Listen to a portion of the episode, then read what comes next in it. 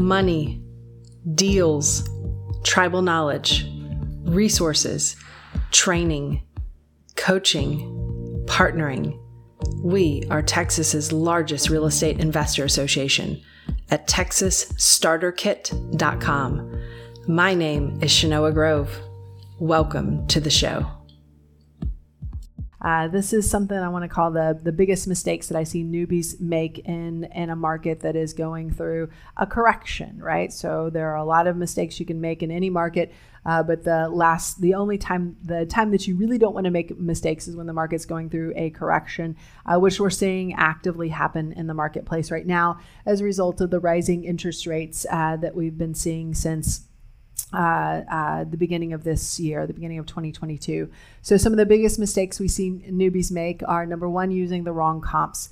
Um, how many of you guys, uh, i am sure if you guys are looking at uh, uh, properties right now, if you're doing comps on those properties, my guess is you are using what has historically been the rule of thumb for us as real estate investors uh, when it comes to doing comps, which is what, what are some of the rules of thumbs that we use as real estate investors when we're, when we're looking at comps? Help me out here. That's incorrect, but what, what are some of the rules that we use to, to pull good comps? The area, and you said three month sales. It used to be six month sales. Now I would recommend not going probably more than two or three. Um, if you are using a comp and the and and in the agent remarks it says something like multiple offers, best and final due by 5 p.m. today what do you know about that comp? It is absolutely no longer valid, right? So, so this is a time, uh, and and this is an unusual time in the market where I'm saying don't go back more than two or three months, or go back a full, even a full year ago. We were multiple offers above list price, right? But the, we reached our fever pitch in this market in the May and June timeframe. So if you look at the average and median prices, they were the highest in May and June. Since then, they've, they've come down from that. So I will just say, please be careful when you're looking at comps. Now, if you are um, dealing with a wholesaler, what kind of comps can I guarantee they're going to give you? The wrong kind of comps. Yes, that's exactly correct. Uh, so these are going to be comps from probably six months ago when the market was at a, its fever pitch. So I want to make sure you're not using the wrong comps. Want to make sure you're not overestimating the ARV. So ARV stands for after repair value. And I think the formula you were trying to say a few moments ago, uh, for us, we use a maximum allowable offer amount of 70% of ARV minus repairs. So it's the 70% that gets applied to times the ARV, and then you subtract out the repairs. So want to make sure you guys are using the formula correctly. Uh, one of the biggest mistakes that I see people use um, and and can really hurt them in a market, especially a correcting market. Uh, and this is for all newbies again, whether the market's correcting or the market's even in good shape, is overestimating those repairs uh, underestimate, I'm sorry, overestimating the ARV and underestimating the repairs. Um, so, when there's something about a new investor, there's new investor logic or new investor math or new investor optimism when it comes to doing that remodel. It's like, oh, this is my first remodel, so of course everything's going to go super easy. And this is this is the thought process, right? This is going to be my first remodel. The city is going to be so wonderful to work with. This is my first remodel. My contractor is just going to take care of me like a little baby in his arms, you know, just to just make sure I'm safe and okay. And that contractor's not going to try and hurt me. They wouldn't hurt a little baby. No, they're going to take that baby. They're going to take the bathwater. They're going to throw you out before they throw out the bathwater. And then they eat the baby. Wow, cannibalism too. That's new. All right, that's awesome. Thank you for that. Uh, you you must know some great some great contractors there. Uh, so so and and then just overpaying in general. So uh, and this again, it can happen in every market, but it can really really really hurt you badly in a market that is correcting, which is the market that we're seeing right now. Uh, so some of the uh, biggest mistakes is not looking, not understanding or looking at uh, months of inventory. So most of you guys are familiar with this concept of days on market. Uh, most, uh, whether you're a new investor, whether you're an experienced investor, um, if you're just um, a regular retail buyer, the word uh, that's thrown thrown about often is this concept of days on market. So they'll tell you, well, the days on market for this neighborhood is, and they'll insert a number that is really, really low. So right now we're looking in the 30s, right? Um, but what they won't maybe tell you is something, another statistic that we use to measure the health of the market, which is called months of inventory. So, months of inventory basically says if we stopped listing properties today, uh, based on the current number of, uh, based on the uh, buyer demand that we've had over the last 12 months, right? So we take that buyer demand over the last 12 months, we divide that by 12 to be able to get the average number of houses that are selling every month, right? You guys follow that? And then we would look at the total number of active listings, and we take that total number of active listings and we divide that number by the average number of houses that are selling a month. So that gives you this concept of uh, this number for months of inventory. Um, a healthy market is months of inventory about, or our six months average is a months of inventory about six months of inventory. Um, uh, um, in 2020, we were probably around two months of inventory. In 2021, in some markets like the Austin market, it was about uh, 0.6 months of inventory. Uh, so incredibly low. And uh, what that means is the market is, I don't want to say healthy because people would say that might have been an unhealthy market. It was such a seller's market. So we were seeing multiple offers above list price and in some cases 20, 40, 50, 60 plus thousand dollars uh, above list price where these offers were coming in at. So um, right now we're at a what I was what I would call probably a pretty healthy market. So our months of inventory is still low. It's below that six months. But when you look at months of inventory, it can get a little tricky. So when the market's going down, remember I mentioned earlier, when the market's going down, it feels like you're you're in an elevator, right? When the market's going up, it feels like you're on an escalator. It kind of goes up a lot slower. So when the market's changing, months of inventory doesn't change as quickly because it's doing a 12 month look back. It'd be a little bit more effective if it did like a three to six month look back. The reason why it's typically a 12 month look back is because when you look at the distribution curve for sales, it's you want to take in the seasonality of the market in there and that's why they do that 12 month look back but when you look at uh, when the market's on the way down and it's taking the elevator down you don't want to go back as far because the months of inventory number looks better than it is right now. And it's going to be the months of inventory number I'm going to show you based on how it's traditionally calculated.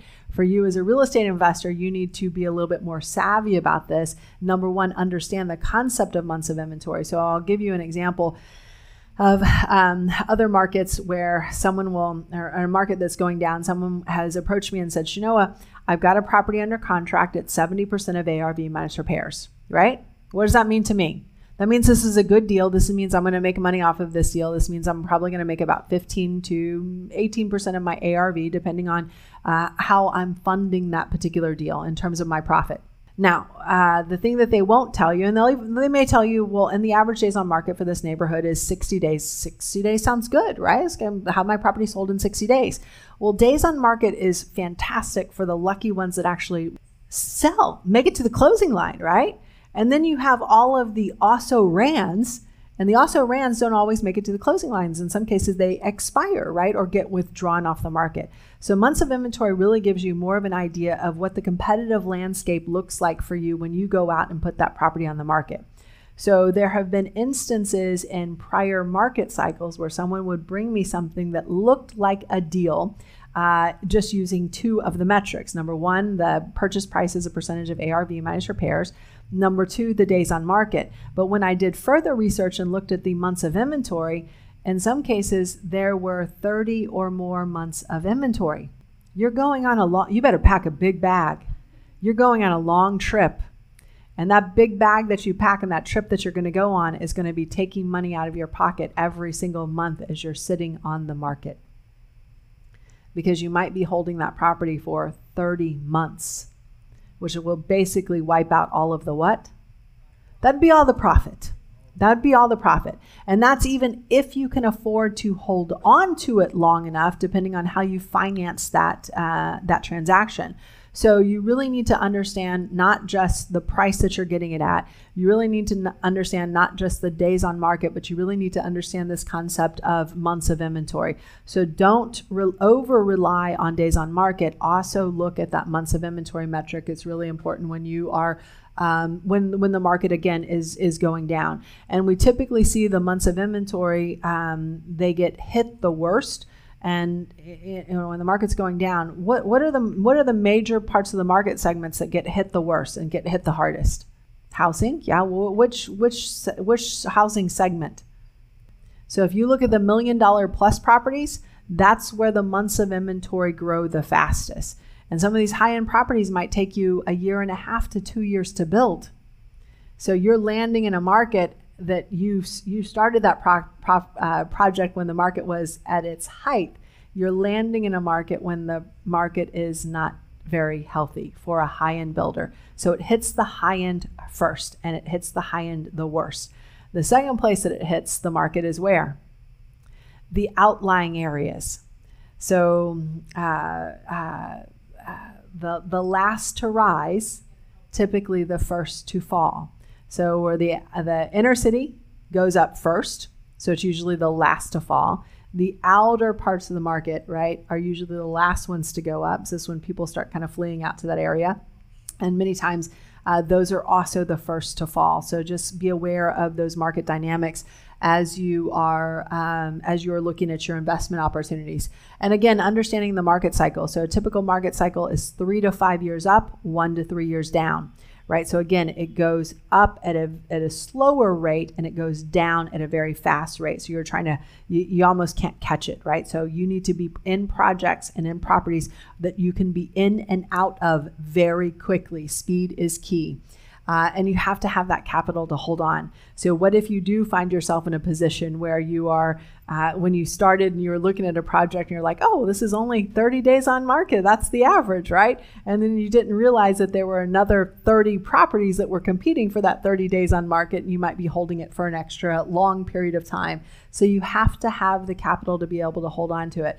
You know, we're in this, this funny situation where a lot of people, because of inflation, they'll say that cash is trash. Some people have said cash is trash, but really, cash is absolutely key when you're holding on to properties, right? And you need to make sure that you are able to uh, service the debt on those properties. You also want to make sure you have to have a backup plan. So the people in the last market cycle that did not have a backup plan, many of those ended up giving those properties back to the bank, giving those properties back to the lender, meaning foreclosure, short sale, um, uh, et cetera uh, well, not et cetera. Those are really it, but not having a backup plan. So for me, what that backup plan looks like is if I have a property that I'm not going to sell, what am I going to now do to it? Do with it? I'm going to lease it, right? Because we're we experiencing probably the best leasing market that we've ever had, also, right? So as a, as people have said, uh, I can't afford the mortgage payments anymore. Now they're jumped into leasing, and now all of the lease, uh, um, all of the all the uh, landlords, they're finally able to raise those uh, monthly rents up, right? Uh, you also want to make sure that you have a backup capital plan, which m- might look like bridge financing. What is bridge financing? What does that mean? It's closing the gap. So if you thought you were going to sell it, and now it turns out you cannot sell it, you may want to rent it for a year or two and you need to be able to have that bridge financing to be able to do that. Bridge financing is typically about 18 months. And how long is a typical recession? It's less than two years. Typical recession is less than two years. So sometimes that bridge finance is that bridge financing going to be cheap? No, it's not. But is it going to save you from a foreclosure or a short sale? Right? Or going bankrupt? And the answer is yes. So uh, understand that those options are there. And they bridge financing was something that we haven't really needed up until about three to four months ago. And now, in some cases, depending on what your situation is, you might need a lot of it. So be sure to have that type of capital uh, lined up as well. Ah, um, so um, in the last market cycle, uh, and, and, and, and when I say the last market cycle, I'm specifically talking about 2008. Okay. Uh, and then even in this market cycle, so if I'll go back in the time machine to uh, May of 2022, in May of 2022, what was selling? That would be everything. That would be everything. Did it matter the quality of work? No. Okay. When the market starts to go down, when the market starts to go down, the cream rises to the top, and quality is everything. So I would highly recommend. So, so, and your contractors, by the way, where where's their psychology? Where's their mindset? They're also six months ago. Okay, because why? Are they feeling any of the pinch right now? Are they feeling any of the pinch in terms of working with people right now? Because they're still finishing projects that were started maybe three months ago, six months ago, nine months ago, 12 months ago, or further. So who's who's in charge in that relationship? The contractor is still in charge, right? And so as the contractor they they may, and I, I don't want to make this a contractor bashing uh, party. Uh, that's going to be later. Uh, but uh, but uh, but but uh, again, sometimes you'll see those situations where the the shoddy work that was acceptable maybe six months ago is no longer acceptable today. So make sure that the work that you're the product that you're putting out is a top notch product. and if you take too long to complete your project uh, who are you go- giving your profits to? You're giving it to the bank, you're giving it to the county in terms of property taxes, right? You're giving it to insurance, you're giving it to utilities. Uh, basically, it's going everywhere but to you. And then um, something that I've been uh, talking about lately, and I know how many of you guys are familiar with the phrase or the concept sandwich generation? Anybody in here? Sandwich generation? So, this is the generation of um, of, um, I, and I think it's a lot of Gen Xers and maybe in some cases a lot of baby boomers, right? What are what are what are some of the baby boomers right now uh, having to take care of? Parents, right? Gen Xers maybe taking care of parents. Who are they also taking care of? Kids. So that's where we get into this sandwich generation, right? We're taking care of the people that are a little bit older. Our, our parents are taking care of our kids, right? So we're getting squeezed in the middle, right? So, as real estate investors, all of us in this room right now are also part of what I will call the investor sandwich generation. What does that mean? We have sellers who, in their mindset, are six months behind. Yeah. We have buyers who, in their mindset, are six months ahead, right? You were exactly describing that situation. And then in the middle of that sandwich, that's not all that's not where the sandwich ends. In the middle of that sandwich, what else do we have? Contractors right? Who are also six months behind. And then as a bonus, we get a, you know, supply chain disruption, right? And inflation. So there's a lot of there's a lot in that sandwich that's putting pressure on us as real estate investors. You guys follow this sandwich generation um, analogy here? Thank you for uh, allowing me to pull that out of my hat. Uh, but uh, you have to uh, know that you are in the middle of this and you have to risk manage like you've never risk managed before, right? We do that every day. As soon as we wake up, as soon as we walk across the street, as soon as we get in our car, we're risk managing. But we have to risk manage at a much higher level as a real estate investor today because we're buying today and we're reselling into the future as we are in the Okay, so now the motivational part of this conversation is, and this presentation is officially over. Texas's largest real estate investor association at texasstarterkit.com. If you like today's episode, please subscribe, comment, share with other investors, or join us directly at texasstarterkit.com.